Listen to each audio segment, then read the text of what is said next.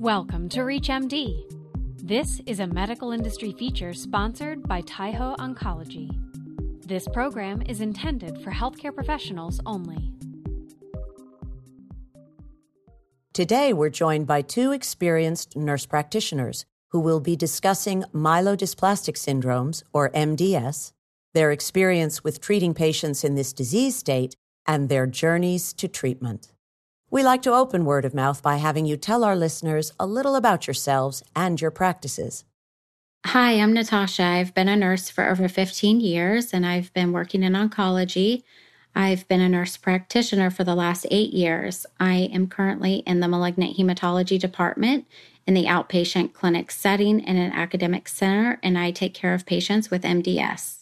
Hi, my name is Ashley, and I'm an oncology nurse with about nine years of experience. All nine of those are in oncology. I currently work in research for hematology phase one. I do see patients from the time of screening all the way through their treatment visits for research related visits. I work in a teaching hospital. So it is a university medical center. We see patients both inpatient and outpatient. And I would say we probably see somewhere between 18 to 25 patients with MDS on trial every month. Tell us about your experience with MDS diagnoses. Well, as I'm sure you know, MDS is a rare type of blood cancer. I started working in hematology because I found it absolutely fascinating. To give our listeners a bit of a background on MDS, sometimes classified as bone marrow failure disorders, it occurs when bone marrow doesn't produce enough functional blood cells. There are several different types of MDS. The World Health Organization, or WHO, recognizes six of those types, classified mainly by how the cells within the bone marrow look. In my experience, this has a tendency to make it difficult to identify the exact type of MDS a patient has. Yes, she's right.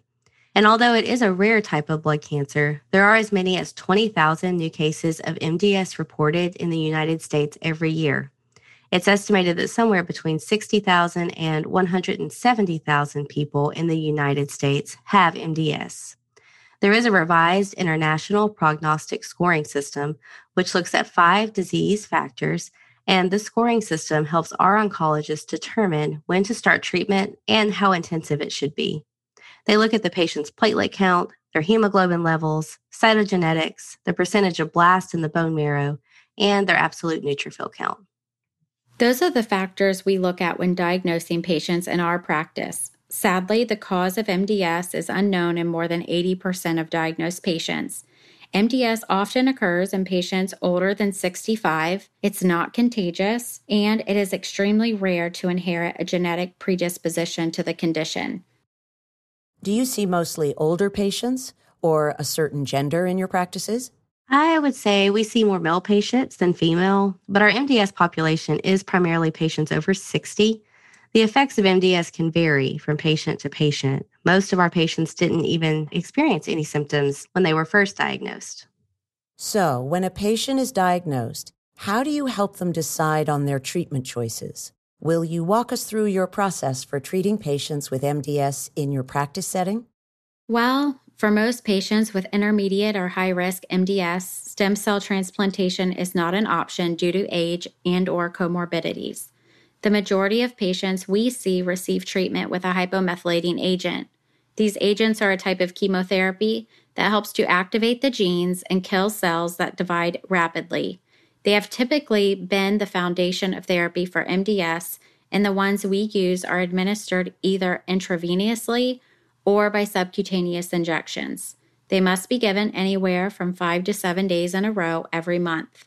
Many of the patients with an MDS diagnosis in our practice are older than 65.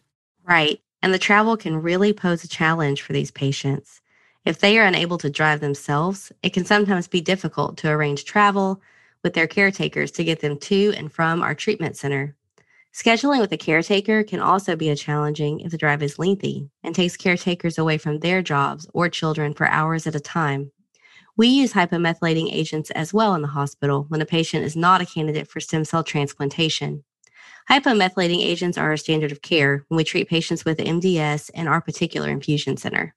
MDS can require lifelong treatment, and some may remain on it for years. When it comes to administration, some of our patients have concerns with subcutaneous or intravenous treatment, which can also be a challenge.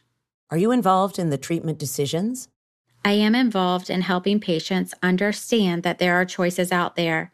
I help them understand what is involved in each treatment and try to help them follow their treatment regimen. But essentially, it is the hematologist oncologist in our practice who prescribes treatment. And do patients come to you with treatment options that they've researched on their own? I have definitely had patients reach out with questions about a treatment that they have heard about or a trial that they read about online. An oral treatment might be more convenient for some of those patients and caregivers in our practice, especially those who don't have the support needed to manage travel to and from the infusion center so often.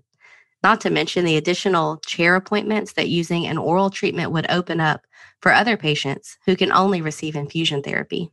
It would be great to let our patients who are not able to receive or simply fear intravenous injections know that there was an oral option available.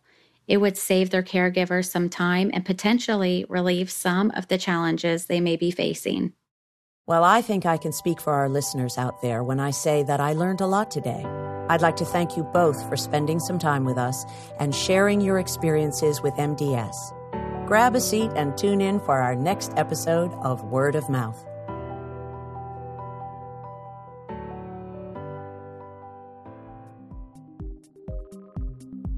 This program was sponsored by Taiho Oncology. If you missed any part of this discussion, visit reachmd.com slash industry dash feature. This is ReachMD. Be part of the knowledge.